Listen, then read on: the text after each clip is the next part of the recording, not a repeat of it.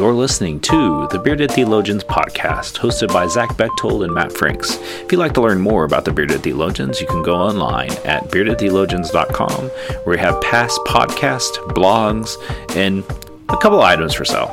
So check us out, beardedtheologians.com. Thank you for listening and enjoy this week's show.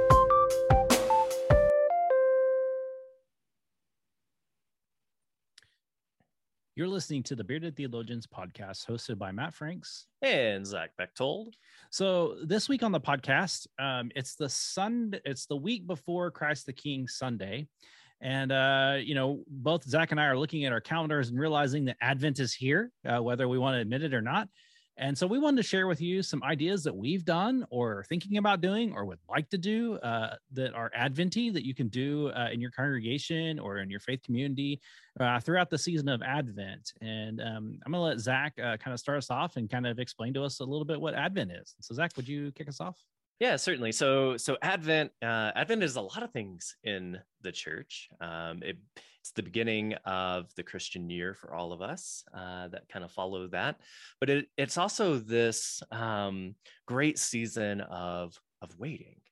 And, and we talk about it every year on the podcast about how Advent is Advent and Christmas time is Christmas time. And, and, and Jesus isn't birthed during Advent, but at Christmas time.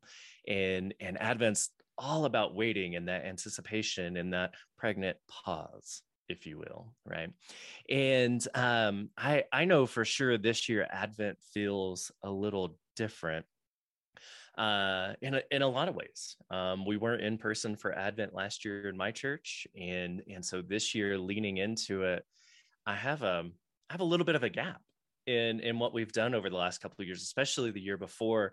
I wasn't really present for Advent in my church that year uh, due to some family things, and so it's it's been a while since I've been fully present uh, for the season of Advent and and really Christmas and and the weeks that follow it.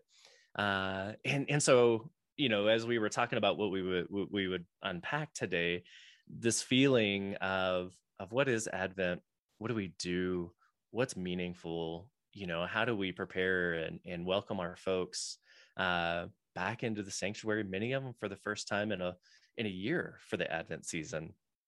And and so that just really has been on my mind the last few months as I struggled to to plan Advent, to figure out what we're going to do and what it means and how that looks this year. Um, but that that that feeling of we missed something.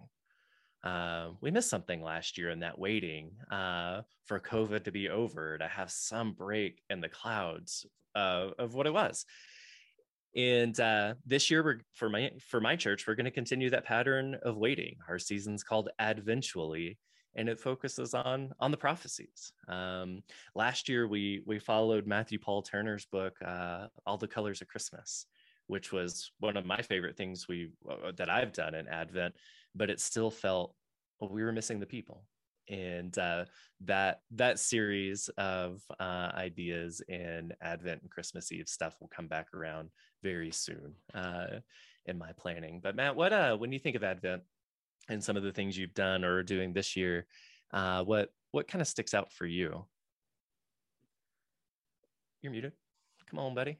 Uh, it's it's been a Friday, that's for sure. Um, you know, as I was thinking about, you know, was, was I pitched the idea.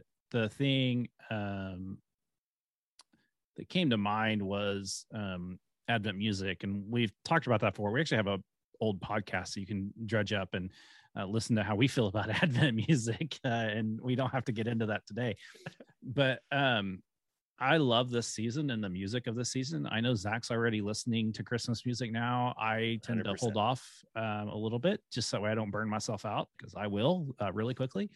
I am my mother's son. And yes, I do buy a new Christmas album every year because that's what my mom did. And that's what I'm going to do. And yes, I know you don't buy albums anymore, but I still do because, you know, there are always that really cool Christmas album that you have to have and yes i want to have it. So that way you know every now and then when i'm listening to whatever and it shuffles through to a christmas song i chuckle because it's just part of who i am. And so music is music because you're old. well yes. Um music is um something that's very important to me. Yeah. and um this season is one of those seasons where um, music uh, plays an integral part in the theology of the season. Mm-hmm. And I know for me, and that's kind of one of our deals this year for our our whole sermon series is looking at the joy of Christmas music. And I asked our musicians, you know, what are your favorite Christmas songs? And they gave we had we compiled a list of a lot of hymns and things. And so we narrowed that down to four weeks. So that way during Advent, we're going to look at a song each week. And I've got a speaker coming in, um, our uh, music director who um, you know has a doctorate in music and performance and stuff like that.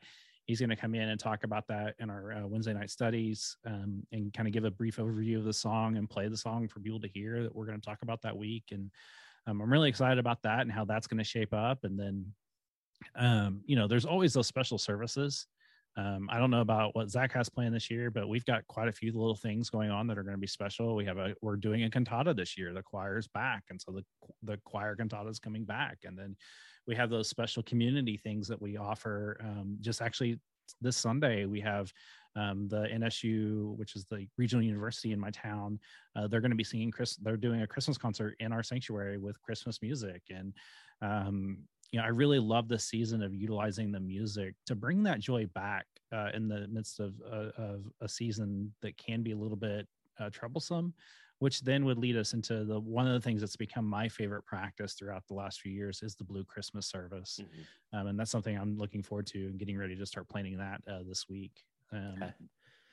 Yeah, no, I I love that service as as well. Um, it seems like really outside of of every other holy season we have right? Uh, in the church advent and the christmas season are music heavy. Um, mm. we have a lot of music for those seasons. Um, if people know church music it's often christmas music. It's often the the songs that we sing during this time and it's great. And and like you that blue christmas service is one one of the services in which i if I don't do any other service during Advent and Christmas, it's Blue Christmas, right? And my service is it's all music. It's all mm-hmm. just being in that space and and hearing, uh, and, and, just being present with the words and the music. It, it does something. Um, you know, we find it. We find that in the midst of our grief, or at least I do, when I do funerals and and folks are grieving, we do Blue Christmas services. Um, you know, uh, Good Friday and, and, those types of things, they're music heavy for a reason because that music speaks. Uh, it, it brings us all into this collective place uh, of, of what we're doing. And, and sometimes those are uh, solemn moments like Blue Christmas, and other times they're joyful and cheery as we as we proclaim the good news uh, in those ways. And so I think I, I like that idea a lot of centering around music and and what it makes us feel and how it makes us and helps us be present. Yeah, and one of the things I'm hoping we can do this year, uh, if we can hold on COVID numbers, we'll be doing some uh, Christmas caroling to mm-hmm. people. Um, I'm hoping we can equip people to go do that. Like I want to, like I'm going to try to create a space for people to do that on their own, or uh, you know, get some people together and go caroling at at people's houses just for mm-hmm. fun. Yeah. Um, we're gonna do a, and I know you do this too. We're gonna do the Sunday of Joy. We're actually gonna ask people to wear their Christmas sweaters on Sunday, on that Sunday, mm-hmm. which is also the same Sunday we're doing the cantata. So it's gonna be kind of fun to have all that that atmosphere. Um, I'm um, being a little bit more intentional about um, really trying to spread joy this year because I know that this last year, uh, even I mean, just personally has been rough, and I need mm-hmm. this I need that hope and anticipation and that joy and that love and that peace that Advent brings, which are usually the common themes of Advent. And, mm-hmm. um, you know, there's always the Blue Christmas. There's always, you know, uh, encourage your, you know, maybe get some friends together and go caroling one night. Um, mm-hmm. You know, there's, um, you know, there's the watch night service that's really powerful um, and can be, uh, and I know that's in the in between season um, but i think that you know those things that you can do uh, craft a space that can um, that is that is needed and you still have time um, and, and unless you're listening to this like november 28th then you're kind of up a creek um, and good luck. Um, you have Christmas season then to look forward to, which is like you get two seasons of two Sundays of Christmas this year. So, mm-hmm. you know, be aware of that. Um, and so, you know, I think that those things that we try to do this season, you know, um, I pray that you um, help them be life giving to you too, and not something that's a burden. Mm-hmm. um, and and be open to the opportunity of doing different and new things. Like this year, our church is hosting.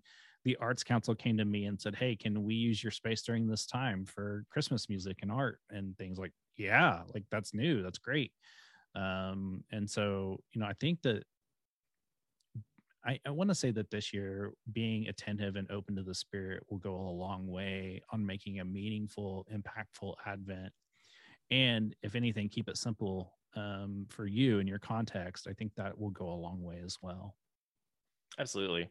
Well, and it's just that attention, right? And and being aware that we all feel like we've. I think I think we've all feel like we've missed something uh, in this season over the last year, and. uh you know, even though things aren't back to normal, they feel like they're getting there, uh, whether that's reality or not.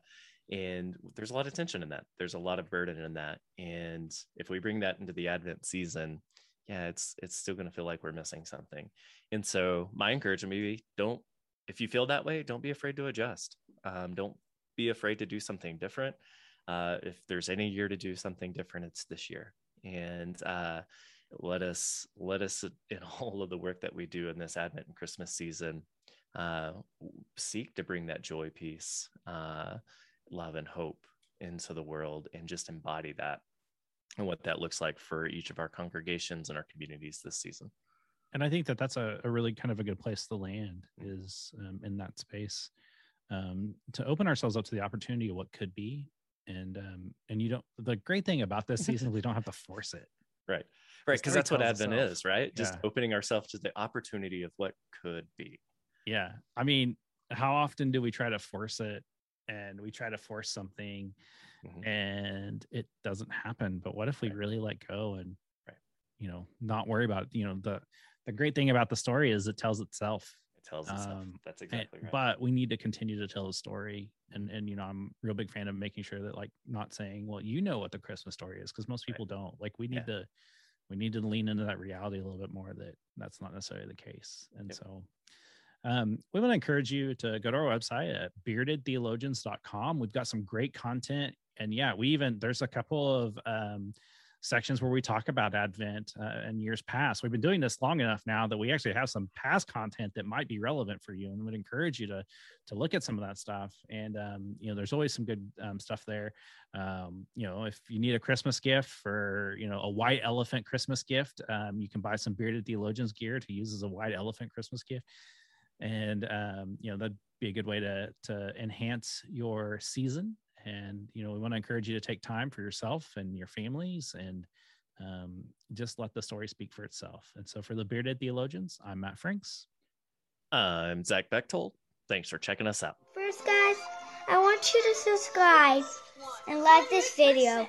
And put that thumb push that thumbs up Thank you for listening to the Bearded Theologians podcast. Don't forget to like, subscribe, and share on all social media outlets. You can check out old episodes and more information at beardedtheologians.com. Thanks for checking us out.